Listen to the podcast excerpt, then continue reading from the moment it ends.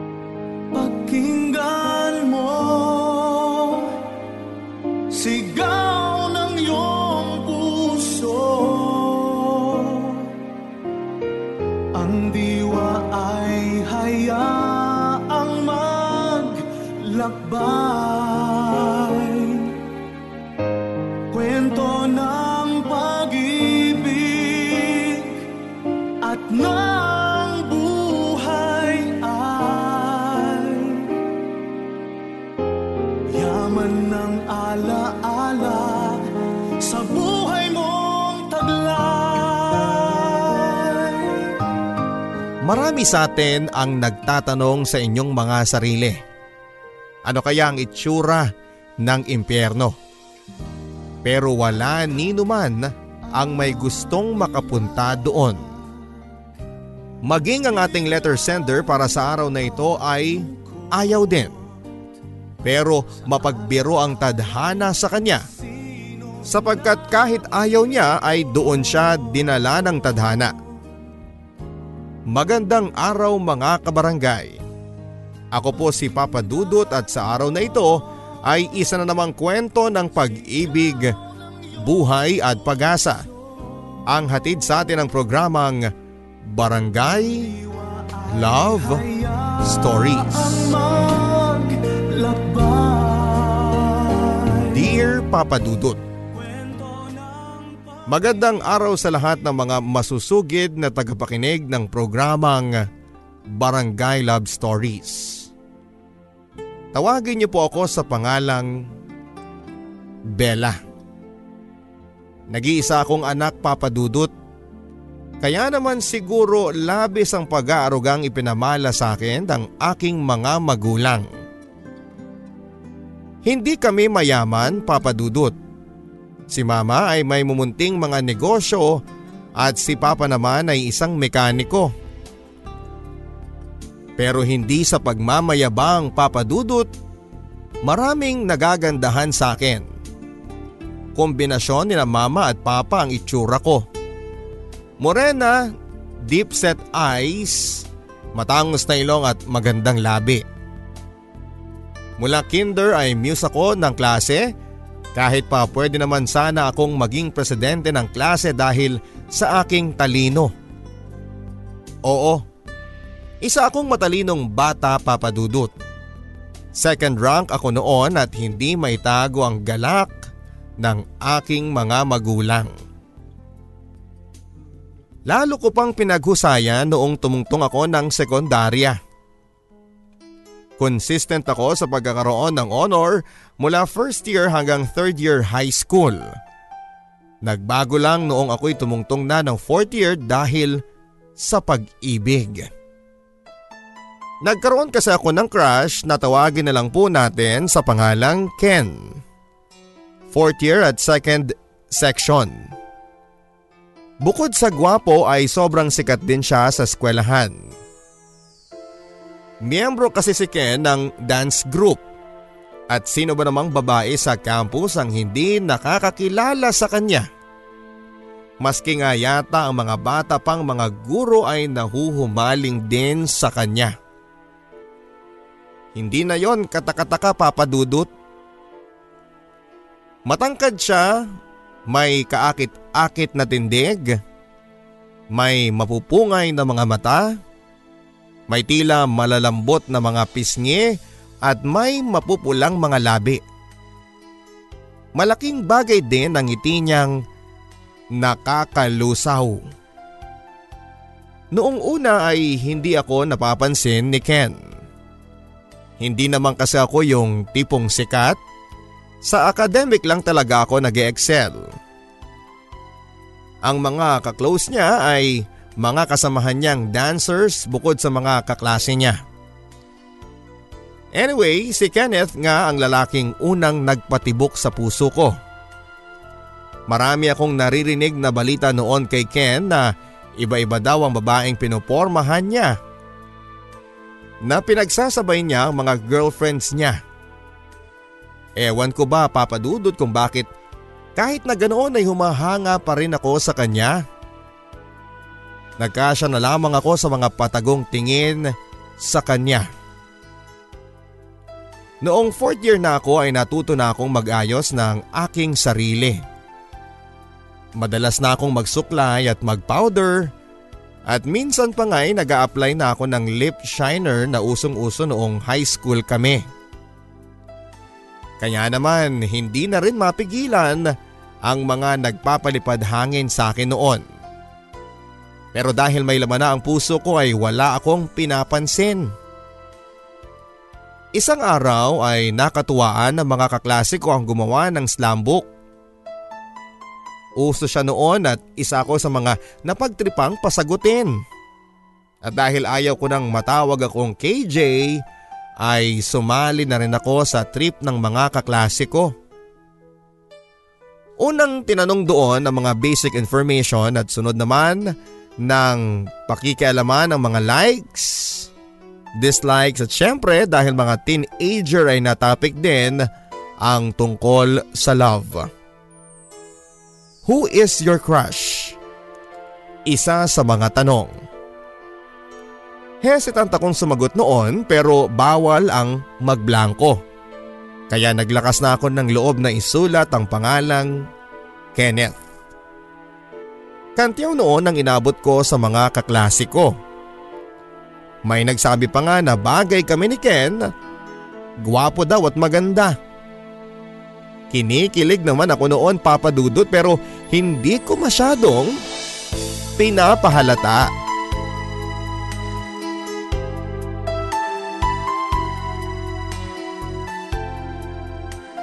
Isang araw nasa kantin kami noon ng mga close kong kaklase nang namataan ko si Kenneth.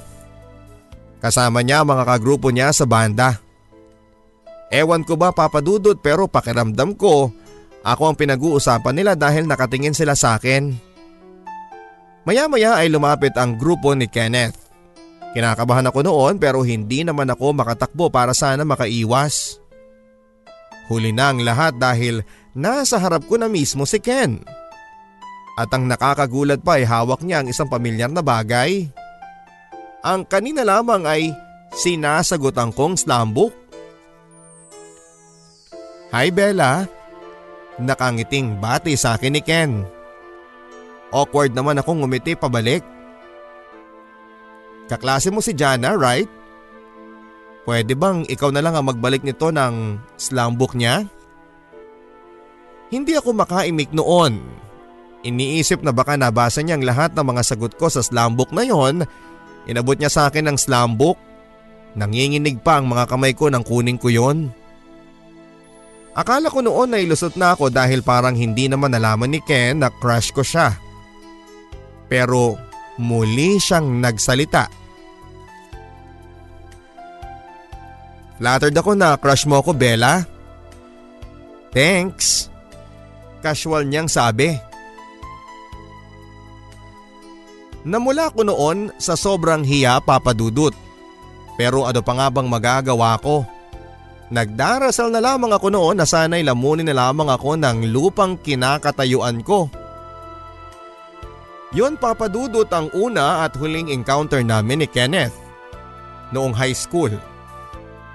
Nagkasya na lamang ako sa panonood sa kanya kapag may performance sila sa eskwelahan. Kapag nakakasalubong niya ako ay ngingitian naman niya ako pero never niya akong kinausap.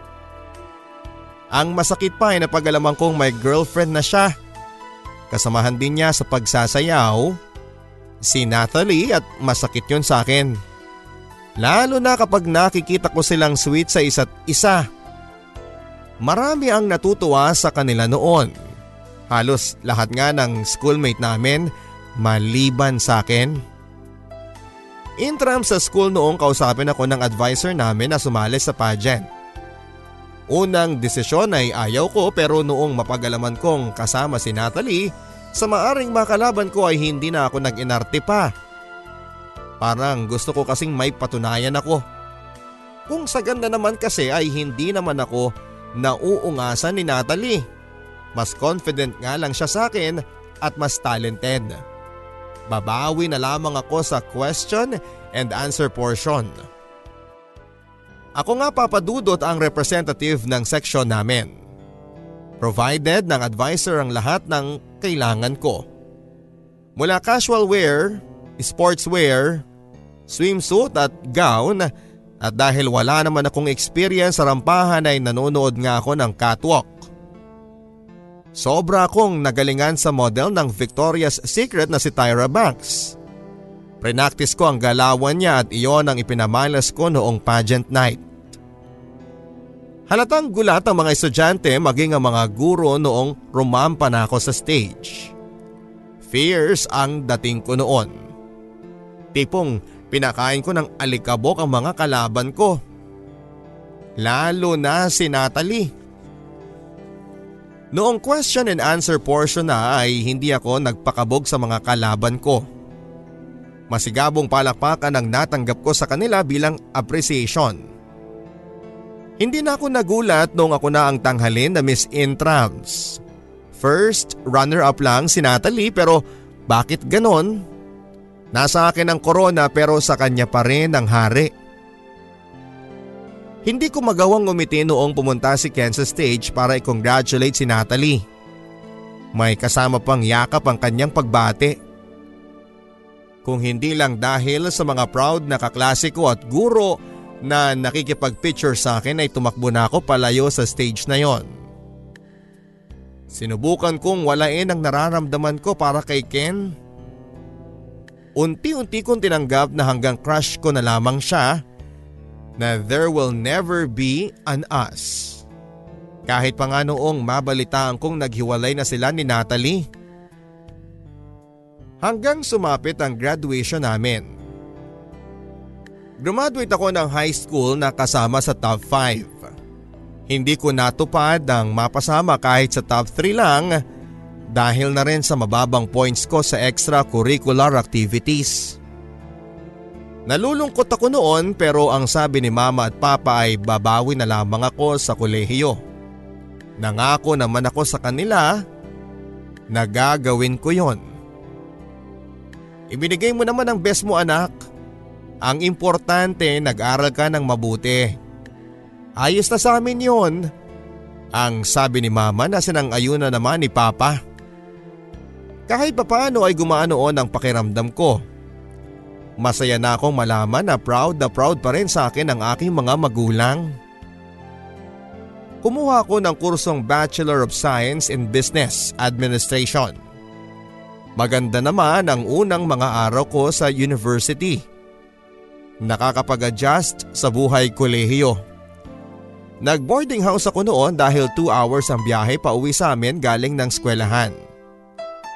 Isang araw nasa library ako at nagbabasa ako noon ng libro para sa assignment namin sa Philippine Literature at nakayuko ako noon at engrossed na engrossed ang binabasa ko. Nang may humila ng upuan ko sa table kung saan ako nagbabasa. Hindi ako nagtaas ng tingin at alam ko kasing isa lamang sa mga estudyante ng university ang umupo doon. tuloy-tuloy pa rin ako sa pagbabasa. Nagulat na lamang ako noong nag-flash sa harap ko kasabay ng tunog click ng kamera. Mabilis akong nagtaas ng tingin at nanlaki ang mga mata ko nang mapagalaman ko kung sino ang mapangahas na kumuha ng letrato. Para bang nalunok ko ang dila ko dahil hindi ako makapaniwala at makapagsalita. Sorry, naistorbo kita. Ang cute mo kasi habang seryoso dyan sa binabasa mo. Dito ka rin pala nag-aaral. Maluwang ang ngiti ng lalaking nasa harapan ko. Ken? Kenneth? Nakanganga pa ako nang sa wakas ay nakapagsalita na ako. Oh, gulat na gulat ka. Ani ang natatawa. Eh ikaw naman kasi, hindi ko lang inaasahan na ikaw yan. Sagot ko sa kanya. Pasensya ka na ha. Ang init kasi sa labas eh kaya napagtripan kong pumunta rito sa library. Eh swerte, may kakilala pala ako dito. Ani at sasagot pa sana ako pero tinawag na ng librarian ng atensyon namin dahil nakakagawa na kami ng ingay. Ngingiti-ngiti na lamang ako noon at hindi na makapag-focus sa binabasa ko dahil nakuha na ni Ken lahat ng atensyon ko. Kunwari ay nagbabasa na lamang ako para hindi siya makahalata.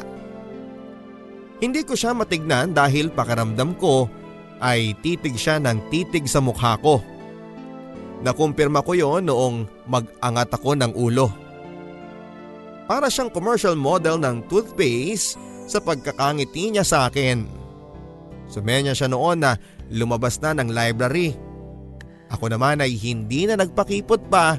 Mabilis kong inayos sa mga gamit ko at sumama nga kay Ken sa labas. 12 na oh. Lunch tayo. Treat ko. Ang sabi niya pagkalabas namin ng pintuan.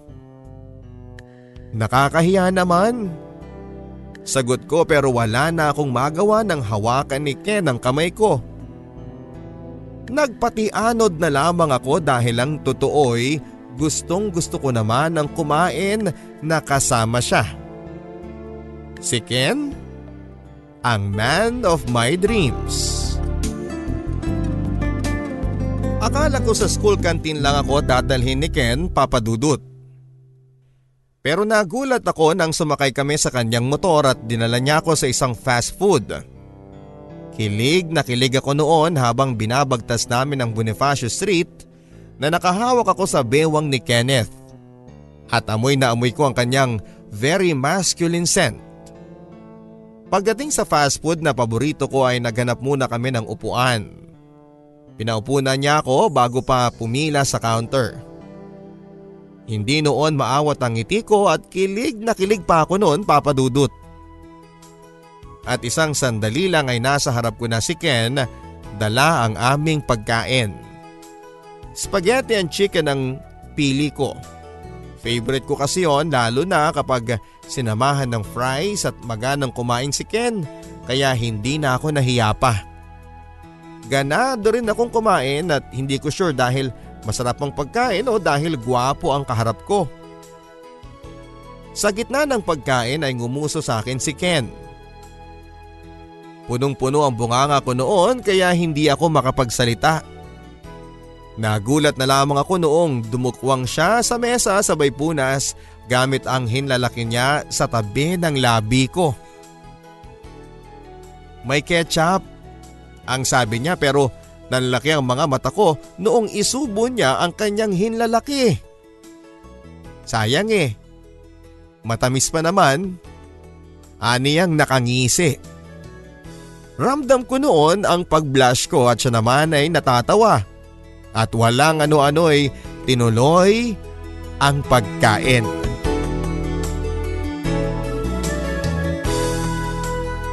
Mula noon ay lagi na akong pinupuntahan ni Ken. Nagkaka-text na kasi kami at halos araw-araw siyang may paandar. Binibigyan niya ako ng mga maliliit na bagay na napakalaki ng impact sa akin. Magugulat na lamang ako kapag aharangin niya ako sa school at nagbibigay ng kung ano-ano. Mas lalo akong kinikilig ng formal na siyang nanligaw. Pinuntahan niya ako noon sa bahay at sa harap ng mga magulang ko ay nagpaalam siya. Basta ba hindi mo sasaktan ang anak namin kung sakali? Ang sabi ni mama. Pangako ko po tita. Wala akong gagawin na makakasakit kay Bella. Sinsero po ko sa panliligaw sa kanya. Sagot naman niya. Eh na kay Bella naman ang desisyon eh. Matalino naman niyang anak namin at alam kong pinag-iisipan niya ang lahat. Ani naman ni Papa. Natatawa na lamang ako noon at awkward yon para sa akin Papa Dudut. Noon nga ay araw-araw nang ipinaparamdam ni Ken ang pagmamahal niya sa akin. Ang totoo papadudot ay ayoko na sanang patagalin pa ang panliligaw niya. Noon naman ay may gusto na kasi ako sa kanya. Si Ken ang boyfriend na papangarapin ng lahat ng kababaihan. Mabait, malambing, may takot sa Diyos, mapagmahal sa mga magulang, walang bisyo at higit sa lahat ay gentleman. Inabot nga lang ng 3 months ang pagpapakipot ko papadudot. Noong dumalaw siya sa bahay ay sinagot ko na siya. Sa harap ng mga magulang ko na hiningan ko ng opinyon bago ko siya sagutin. Pakiramdam ko naman ay mamahalin kanyang si Ken. So suportahan ko ang desisyon mo kung yan ang magpapasaya sa'yo. Ang sabi noon ni mama na mabilis namang sinang-ayuna ni papa. Kaya naman noong gabing yon ay hindi na ako nagpatumpik-tumpik pa. Tinanggap ko na bilang kasintahan si Ken. Totoo ba Bella? Totoo ba na tayo na? Hindi makapaniwalang sambit niya. Oo Ken, mahal din kita. At sana ay hindi mo sayangin ang pagmamahal ko sa iyo. Ang sabi ko naman sa kanya. Promise. Hindi kita bibiguin. Aniya na mabilis na yumakap sa akin. Binitawan lang niya ako noong tumikhim si Papa at si Mama naman ay bahagya kong hinila. Natatawa na lamang ako sa pagiging protective ng parents ko papadudot. Naging masaya ang mga sumunod na araw sa amin ni Ken. Wala siyang ibang ginawa kundi ang pasayahin ako. Sabay kaming umuuwi sa bayan every Friday afternoon at sabay ding lumuluwas ng Sunday afternoon. Napaka-responsableng nobyo ni Ken papadudot. Ni minsan ay hindi niya ako pinabayaan. Kapag may sakit ako ay siya pa ang bumibili ng gamot at binabantayan niya ako hanggang sa makatulog. Kapag walang klase ay dinadalaw niya ako sa boarding house namin. Open ang relationship namin sa aming pamilya at napakabait at sobrang mapagmahal niyang tao. Sinusuportahan namin ang hilig ng isa't isa hanggang college ay ipinagpatuloy ni Ken ang passion niya sa pagsasayaw. Nakaka-proud lang dahil isa sa mga hinahangaan sa university ang boyfriend ko. Noon ngang college day namin ay hindi magkamayaw ang tilian ng mga ka-schoolmate namin habang pinapanood ang performance ni Ken. Kasali siya noon sa hip-hop competition. Fortunately, ang grupo nila ang nanalo. Proud na proud ako noon bilang girlfriend niya. Habang nasa stage si Kenneth ay ako naman ng topic ng ilang kababaihang nanonood. Siya yung girlfriend ni Kenneth, di ba? Bulong ng isang babae sapat para marinig ko. I think so. Lagi silang magkasama eh. Ang pretty niya no? Ang sabi naman ng katsikahan niya. Uwi na tayo. May nanalo na Neng. Komento ng una. Napangiti ako habang pinakikinggan ang mga sinasabi ng mga babae sa paligid. Ramdam kong nakatingin sila sa direksyon ko pero syempre sa stage lang nakatutok ang mga mata ko. Titig na titig lang ako kay Kenneth. Ang gwapo niya sa suot niyang all black get up na bagay naman dahil gabi na. Mukha pa rin siyang fresh na fresh sa itsura niyang maala rockstar. Sakto lang ang itsura niya, half good boy at half bad boy. Siya siguro yung tipo ng lalaking maginoo pero medyo bastos. Hi babe. Ang bati sa akin ni Kenneth. Kabababa lang niya ng stage noon. Hello babe. Congrats. Pagbati ko naman sa kanya. Nagulat na lamang ako noong pababa na ang mukha niya sa akin. Then much to my delighted surprise, Hinalikan niya ako papadudot sa labi. Mabilis lamang yon at ni hindi ko naipikit ang aking mga mata. Yun naman ay dumagdag sa sobrang pagkakilig ko ng mga oras na yon. Babe, ang daming tao. Ang sabi ko naman sa kanya. Don't mind them. Salamat sa suporta ha. Ang sabi niya at napangiti naman ako lalo nang ipulupot ni Ken ang braso niya sa bewang ko. Napansin ko ring natahimik ang mga babae. Nagulat lahat sa ginawa ni Ken.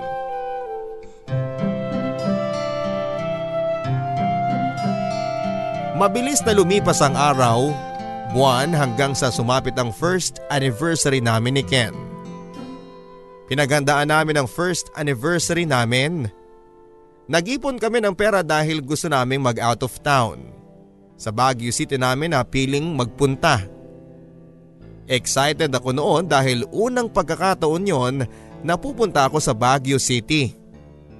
Kinabukasan nga ay sinundo ako ni Ken sa boarding house ko at excited ako noon dahil unang pagkakataon yon na mapupuntahan ko ang summer capital ng Pilipinas. Halos sampung oras ang biyahe namin papunta sa Baguio. Pero worth it dahil napakasarap ng simoy ng hangin. Preskong presko sa pakiramdam. Dati na kaming nakapag-book ng reservation sa mumurahing hotel. Kumain lang kami ni Ken at nagpahinga ng saglit at pagkatapos noon ay nagpunta na kami sa labas para mamasyal. Una naming pinuntahan ng sikat na sikat na Burnham Park dahil walking distance lamang iyon sa tinutuluyan naming hotel. Inexperience namin ni Ken lahat ng amenities doon. Boating, biking at iba pa. Tanghali na nang matapos kami sa paggagala at nang mapagod na kami pareho ay umuwi na kami pabalik ng hotel para kumain. Matapos naming magpahinga ay lumabas kami ulit ni Ken para mamasyal sa isa sa mga pinakasikat na groto sa Pilipinas, ang St. Lourdes. Manghang-mangha ako nang makita ko ang lugar. May 252 steps na hagdan ang aakyatin namin para makapunta sa groto. Kaya mo ba babe? Ang tanong ni Ken, tukoy ang mataas na hagdanan. Hindi pa ako nakakasagot ay mabilis na niya akong hinila. Nagpatianod naman ako at sabay na kaming umakyat ng hagdanan. Maraming beses pa ako nagreklamo sa gitna ng pag-akyat namin.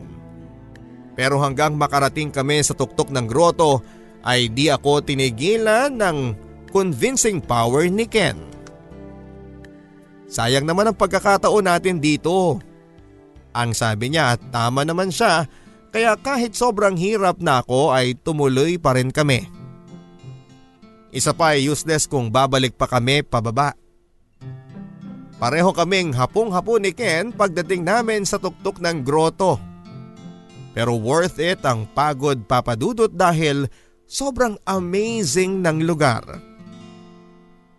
Babe, sa harap ni St. Lourdes, gusto kong mangako sa iyo na kahit na anong mangyari, hinding hindi kita iiwanan. Mahal na mahal kita. Ang sabi niya na labis kong kinakilig. Salamat babe. Sa harap ni Saint Lourdes, nangangako din ako mananatili ako sa iyo magpakailanman. Mahal na mahal din kita. Ang sagot ko naman sa kanya. Bago kami bumaba ni Ken sa grotto ay nagdasal muna kami at nag-alay ng kandila. Maligayang maligaya kami noon pareho.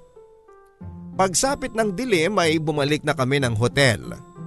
Doon ay naghintay ng pinareserve niyang dinner sa loob mismo ng aming kwarto. Maligayang maligaya kami pareho ni Ken ng araw na yon. Maliman, pero may nagawa kaming hindi dapat. May nangyari sa amin ni Ken ng gabing yon. Hindi na namin napigilan ang bugso ng aming damdamin. Mahal na mahal namin ang isa't isa kaya nagawa namin yon. Oo, Papa Dudut. Inalay ko sa kanya ang aking katawan. Sa gitna ng malimig na simoy ng hangin ay isang hindi malilimutang eksena ang aming pinagsaluhan sa loob ng kwartong yon.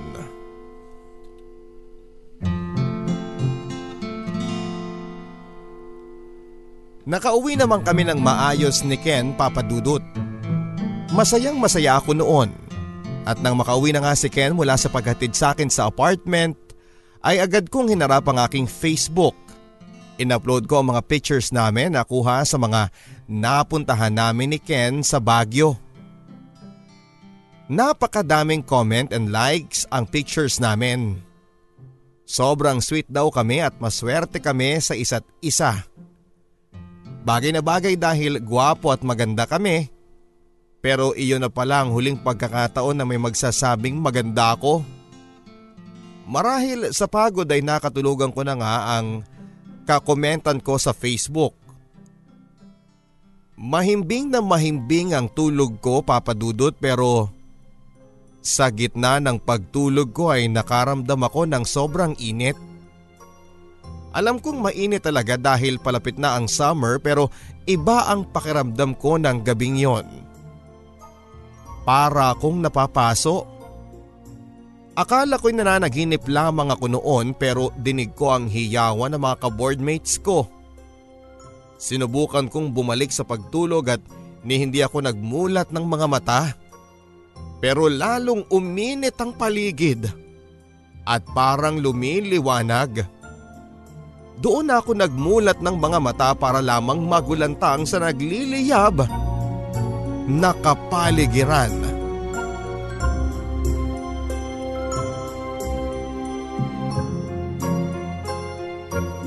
Para akong napapaso. Akala ko'y nananaginip lamang ako noon pero dinig ko ang hiyawan ng mga kaboardmates ko. Sinubukan kong bumalik sa pagtulog at ni hindi ako nagmulat ng mga mata. Pero lalong uminit ang paligid at parang lumiliwanag. Doon ako nagmulat ng mga mata para lamang magulantang sa nagliliyab na kapaligiran. Akala ko noon ay nasa impyerno na ako. Wala akong ibang nakikita kundi apoy sa paligid. Hindi ko din makayana ng labis na usok. Gumapang ako para makaiwas sa nasusunog na kisame. Pero bago pa man ako makalabas ng kwarto ay nawala na ako ng ulirat. Sa ospital na ako nagkamalay. At may mga kung ano-anong bagay na nakakabit sa akin. Halos buong katawan ko ay nababalutan ng puting tela. Napakatahimik ng paligid. Gusto kong bumangon pero walang sapat na lakas ang katawan ko. Takot na takot na ako noon. Nang may marinig akong mahinang hikbi. Hinahaplos ng taong yon ang noo ko at malabo ang paningin ko pero nagawa kong makilala ang taong yon. Si Mama. Ma? Hirap kong sambit. Anak, salamat at ligtas ka. Aniya. Hindi ko maigalaw ang katawan ko, ma. Anong nangyayari sa akin? Tanong ko. Nakabenda ang buong katawan mo, anak. At ang sabi ng doktor ay kailangan yon para maprotektahan ang mga sugat mo dahil sa sunog. Nangihinang sagot ni mama. Natatakot na ako noon at ang ibig sabihin lang noon ay hindi simple ang nangyari sa akin. Ibang-iba ang pakiramdam ko noon at kahit walang apoy ay para bang nasusunog ang katawan ko. Ang sabi ni mama ay dalawang linggo na akong nasa ICU. At noong magising ako ay inilipat na ako sa private room na kinuha ni na mama. Nakabenda pa rin ako noon at tanging mga mata, ilong at mga bibig ko lamang ang walang benda. Ilang araw pa ako sa ospital at salitan sina mama at papa at si Ken sa pagbabantay sa akin. Alagang-alaga nila ako sa ospital lalo na si Ken na halos hindi na umuuwi. Kumain ka ng mabuti para lumakas ka nang makalabas na tayo dito. Ang sabi niya habang sinusubuan ako. Ramdam na ramdam ko ang pagmamahal niya sa akin pero sa kabila noon ay natatakot pa rin ako. Baka kapag natanggal na ang benda sa aking katawan, lalo na sa mukha ko ay magbago sa akin si Ken. Oh, tulala ka na naman dyan. Ano bang iniisip mo? Natatakot ako baby. Baka kasi kapag nawala na mga benda ko,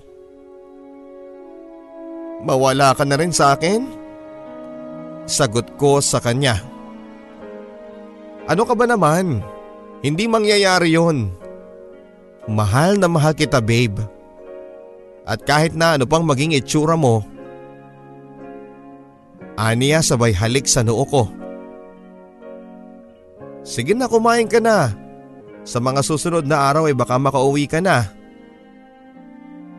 Sa kabila ng assurance galing kay Ken ay hindi pa rin mawala ang takot ko papadudot. Lalo na noong dumating na ang araw na tatanggalin na ang aking benda sa aking katawan.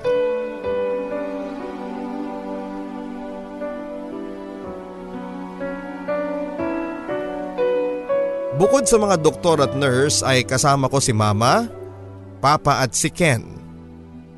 Dahan-dahang tinanggal ng doktor ang mga benda ko.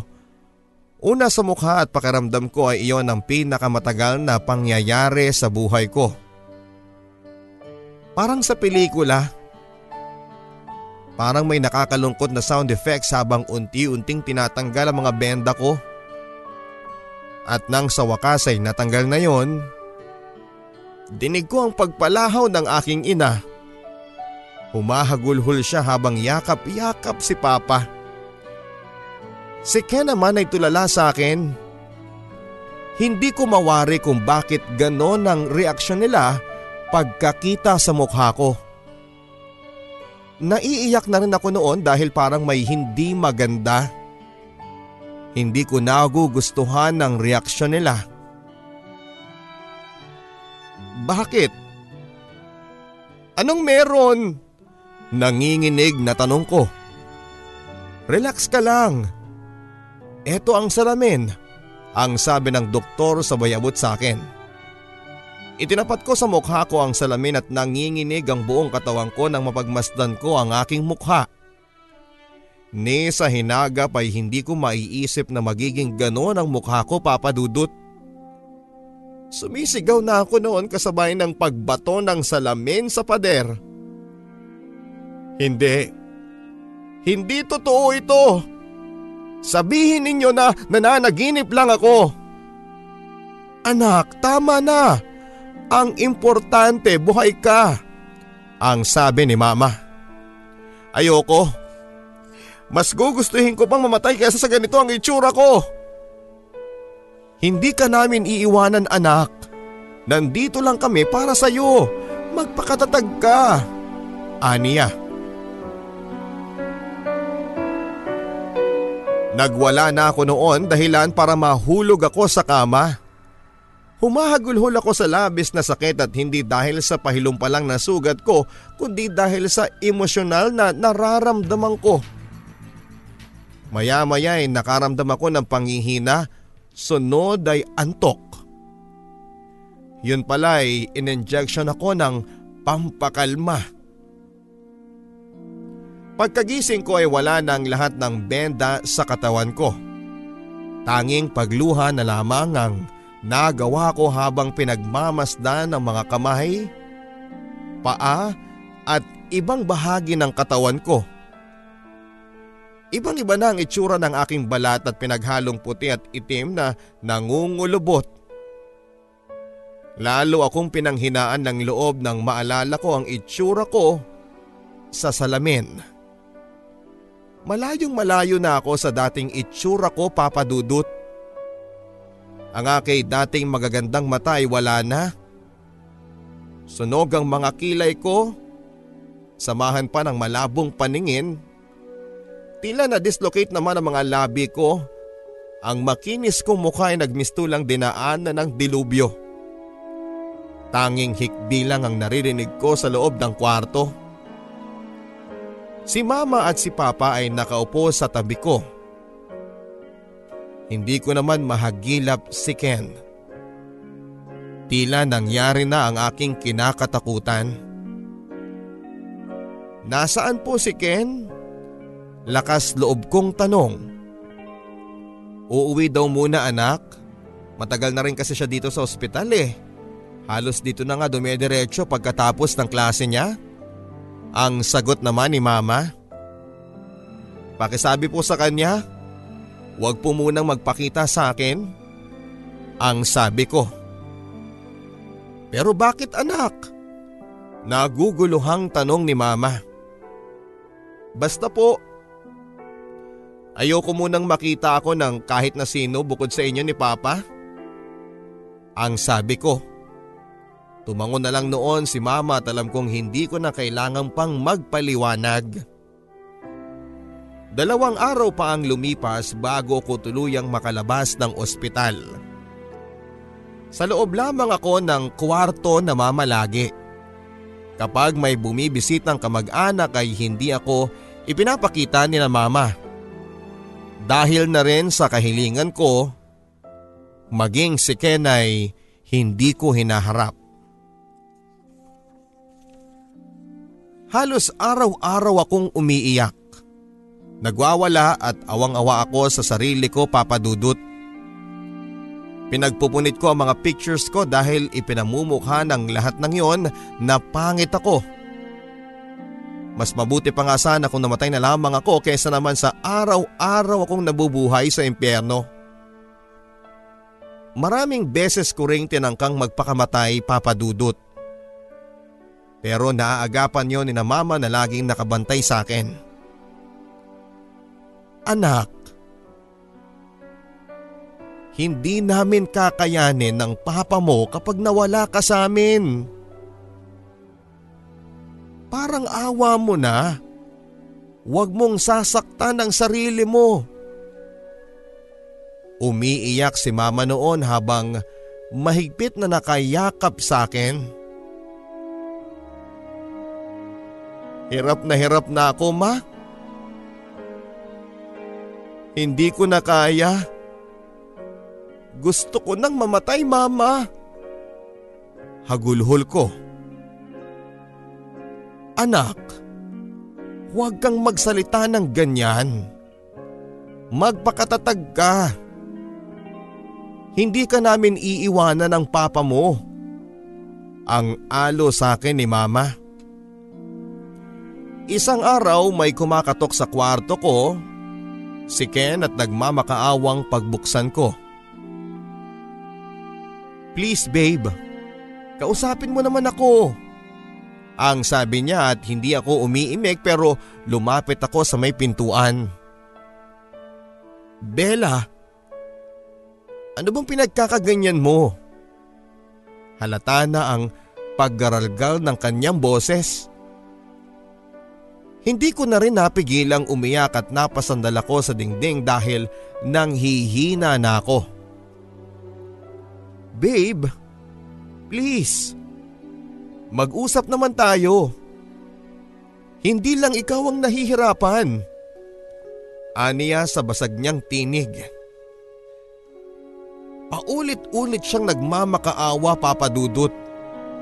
Pero nanatili akong tahimik.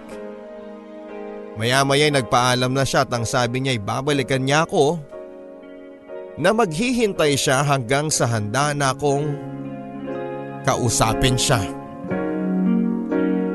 Totoo nga ang sabi ni Ken Papadudut. Wala siyang naging kapaguran na subukang makausap ako. Naghilom na noon ang mga sugat ko sa katawan pero hindi sa puso ko. Alam kong unfair ang ginawa ko kay Ken pero kung hahayaan ko siyang makalapit muli sa akin ay baka hindi ko na siya kayang pakawalan pa.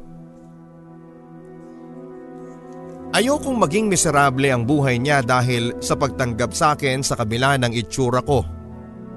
Na maski ako ay hindi masikmurang pagmasdan. Paulit-ulit ko siyang tinalikdan at kahit pag magmakaawa siya magsisigaw sa labas ng kwarto ko ay hindi ko siya hinarap. Masakit sa akin? Oo. Pero sa mga panahong yon ay nakikita kong iyon ang tama. Na yon ang makakatulong hindi lang sa kanya kundi pati na rin sa akin. Lumipas sa mga araw, mga araw na wala nang paramdam si Ken. Halos dalawang linggo na ring walang paramdam at sa totoo lang ay namimiss ko siya. Pero kailangan kong panindigan ang desisyon ko. Ginusto ko yon kaya kailangan kong panindigan. At dahil sa pag-aakalang hindi na ako kukulitin ni Ken ay naglakas loob akong lumabas ng kwarto. Gabi na noon at wala na namang sigurong ibang makakakita sa akin bukod kay mama at kay papa. Naiiyak si mama noon nang puntahan ko siya sa kusina. Nagluluto siya noon at niyakap ko siya mula likod. Anak, mabuti naman at lumabas ka na. Aniya sabay harap sa akin. Tayo-tayo lang naman dito ma eh. Ang sabi ko pero nagulat ako na may tumikhim sa likod ko. Gusto kong tumakbo nang makita ko si Ken at hindi ko alam na nandun pala siya at kahit dis oras na ng gabi. Bella? Mahinang sambit niya sabay lapit sa akin. Huli na para umiwas ako dahil nakayakap na siya sa akin. Ken? Please, bitawan mo ako. Pagmamakaawa ko sa kanya. No babe, Huwag mong gawin sa akin to. Aniya pero malakas ko siyang tinulak. Let's break up, ang sabi ko. No. Bakit mo ba ako pinapaalis sa buhay mo? Samantalang willing naman ako na magstay. Ang sabi niya. Dahil hindi mo deserve ang mukhang halimaw na katulad ko. Umalis ka na Ken. At parang awa mo na. Huwag mo na sana akong lalong pahirapan pa. Ang sabi ko.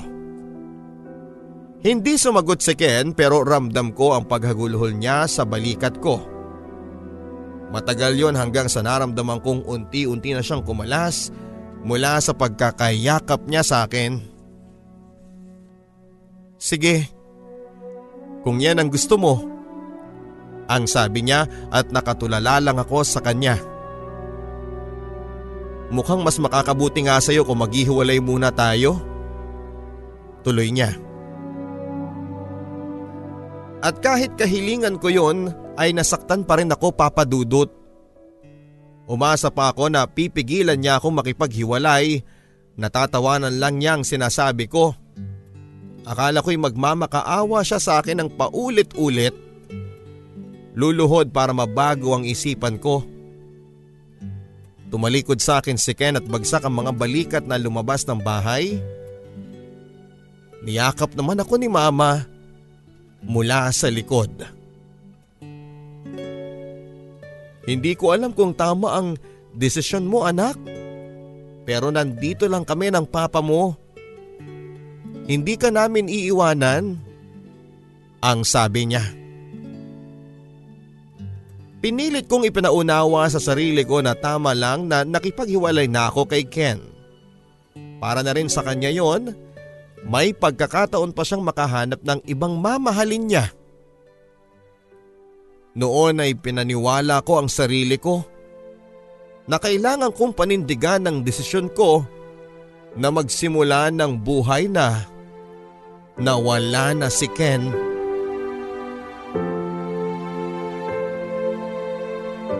Pinili kong bumangon sa kinasasadlakan ko papadudot. Bumalik ako sa pag-aaral at nagdesisyon na mag-transfer dahil hindi ko kayang harapin ang mga kaklase ko at mga dating kaibigan. Binilhan ako ni na mama ng wig dahil wala akong buhok at sunog kasi pati ang anit ko kaya hindi na tinubuan. Mabuti na lamang at long sleeve ang uniform namin kaya naitatago ko ang sunog kong braso at kamay. Nasanay na akong pinagtitingin na ng mga tao sa school at hindi ko na hindi ko na lamang sila pinapansin. Nagpursige ako sa pag-aaral at kahit alam kong wala ding kukuha sa akin bilang empleyado kapag nakagraduate na ako, magnenegosyo na lamang siguro ako. Sakto naman dahil iyon ang kurso ko. Mabilis na umusad ang panahon at sa wakas ay nakapagtapos na ako ng kolehiyo. Proud na proud noon ang mga magulang ko sa akin at wala ding pagsidla ng kaligayahang nararamdaman ko. Pagka-graduate ay sinimula naming magnegosyo ni na mama. At dahil mekaniko naman si papa ay motorcycle parts ang napili naming subukan. Tulad ng ibang business ay nahirapan kami sa umpisa. Pero makalipas ang tatlong buwan ay may balik na ng investment ang aming negosyo. At kahit papaano ay gumaan ang buhay namin. Nakakaya ko na rin noon na makisalumuha sa ibang tao despite of my appearance. One day, nasorpresa ako sa isang lalaking customer. Naglilista ako noon ng orders dahil mabilis na nabebenta ang mga produkto namin. Ayon sa pagkakadinig ko ay magpapalit siya ng seat cover. Nasa loob ako noon kaya hindi ko nakita ang lalaki. Pero dinig ko ang tawanan nila ni Papa. Sa curiosity ko ay napatingin ako sa labas. Para lang magulat sa makikita ko. Ang tagal ko nang hindi siya nakikita at malaki na ang nagbago sa itsura niya. Pero isa lang ang sigurado ako. Lalo siyang gumwapo. O anak, si Ken oh. Nangihingi ng discount. Casual na sabi ni Papa. 50% off, di ba Bella? Casual ding sabi naman ni Ken. Hindi ako makapagsalita noon at nanginginig ako. Sa totoo lang ay hindi naman nawala sa isipan ko si Ken. Pero nagulat lang ako nang makita ko siya sa ganoong pagkakataon. Hindi ko na kailangang magsalamin para makita ang itsura ko alam kong pangit pa rin ako na nakapagpadagdag sa pagiging balisa ko. Pero sa paraan ng pagngiti sa akin ni Ken ay para bang gumaan ang pakiramdam ko. Halos limang taon nang nakakaraan pero ang mga ningning sa mga mata niya habang pinagmamasdan ako ay nandun pa rin. Yung titig ng pagmamahal.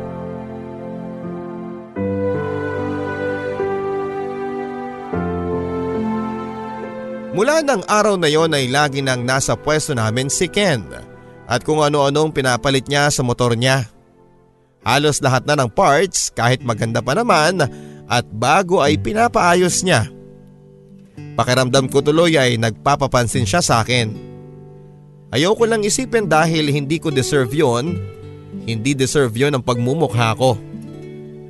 Hanggang isang araw ay nakumpirma ko nga ang kutob ko tulad noong nililigawan pa lamang ako ni Ken ay kung ano-ano mga ibinibigay niya sa akin. Flowers, chocolates, cards at kung ano-ano pa. Sa totoo lang ay feeling love ako noon papadudot. Hanggang noong formal na ulit akong ligawan ni Ken. Noong una ay hesitant ako pero ramdam ko na sensero siya sa akin. Kaya naman noong isang gabing pasyalan niya ako sa bahay ay buo na ang desisyon kong muli siyang tanggapin.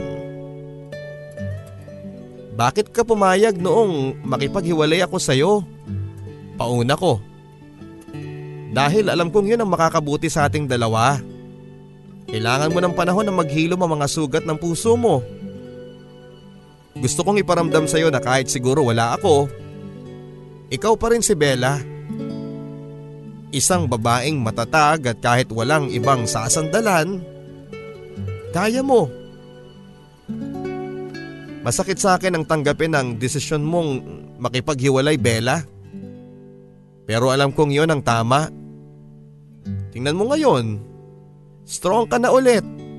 Worth it ang pagpaparaya ko. Ang sabi niya. Patawarin mo sana ako Ken sa ginawa ko sa iyo. Alam kong naging unfair ako noon. Akala ko kasi mas magiging miserable ang buhay mo kapag nanatili ka sa akin. Ang sabi ko sa kanya. Mahal na mahal kita. Kahit pa nagbago ang itsura mo, hindi kailanman magbabago ang pagmamahal ko sa iyo. Mahal na mahal din kita, Ken. At oo, Handa na akong bumalik sa iyo. Ang sabi ko. Mabilis ako niyakap ni Ken at umiiyak habang paulit-ulit na sinasambit ang katagang Mahal na mahal na mahal kita. Si mama naman ay tahimik na lumuluha habang yakap-yakap ni Papa.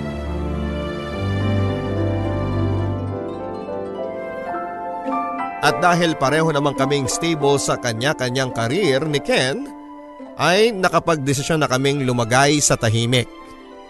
Simple lang ang naging kasal namin, isang civil wedding. Ayoko kasing maging sentro ng atensyon kapag sa simbahan pa kami kasal. Magse-self-pity lamang ako kung mas maganda ang mga abay ko kesa sa akin. Isa pa mas praktikal yon bukod pa sa mas importante naman ang marriage sa wedding. Two months after ay nabuntis ako papadudot. Sobrang saya namin noon ni Ken. Si Ken na napaka mapagmahal na asawa. Araw-araw niyang ipinaparamdam sa akin na mahal niya ako na napakaganda ko. Hanggang sa mga nakako papadudot ay isang malusog na babaeng sanggol. Maligayang maligaya kami noon at binuhusan namin si Ferry, ang aming anak ng labis-labis na pagmamahal at pag-aaruga. Habang lumalaki si Ferry papadudot ay nakakalimutan kong pangit na ako. Kamukhang kamukha ko kasi siya noong hindi pa ako nagiging biktima ng sunog. Malalim na ang mga mata, matangos na ilong at may magagandang labi. Para ako nagsasalamin kapag kaharap ko siya. Napakaganda naman ng magina ko. Komento ni Ken nang mahuli niya akong nakatitig sa anak namin. Talaga? Kaya nga patay na patay ka sa akin eh. Ang biro ko papadudot.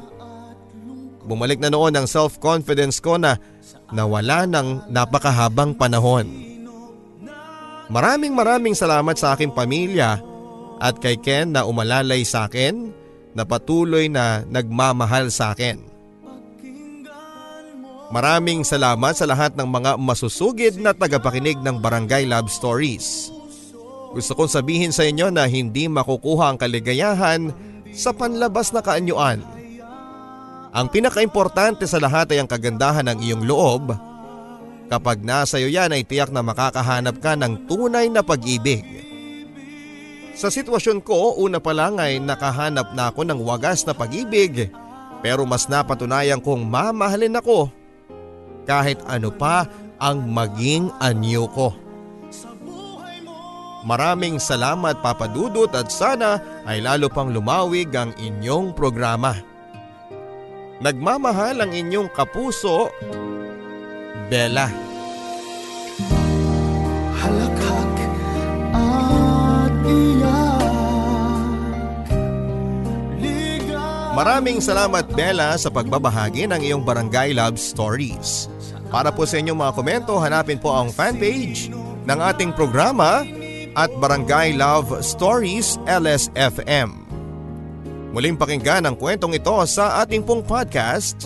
Hanapin lamang po ang www.gmanetwork.com slash BLS Podcast Guide para malaman ang tamang paraan ng pagda-download ng libre. Hanggang sa muli mga kapuso, ako po si Papa Dudut sa mga kwento ng pag-ibig, buhay at pag-asa. Dito sa Barangay Love Stories. ang buhay ay Yaman ng alaala Sa buhay mong tagla. Mga kwento ng pag-ibig, kwento ng pag-asa at mga kwento ng buhay dito sa Barangay Love Stories. Love Stories. Love Stories.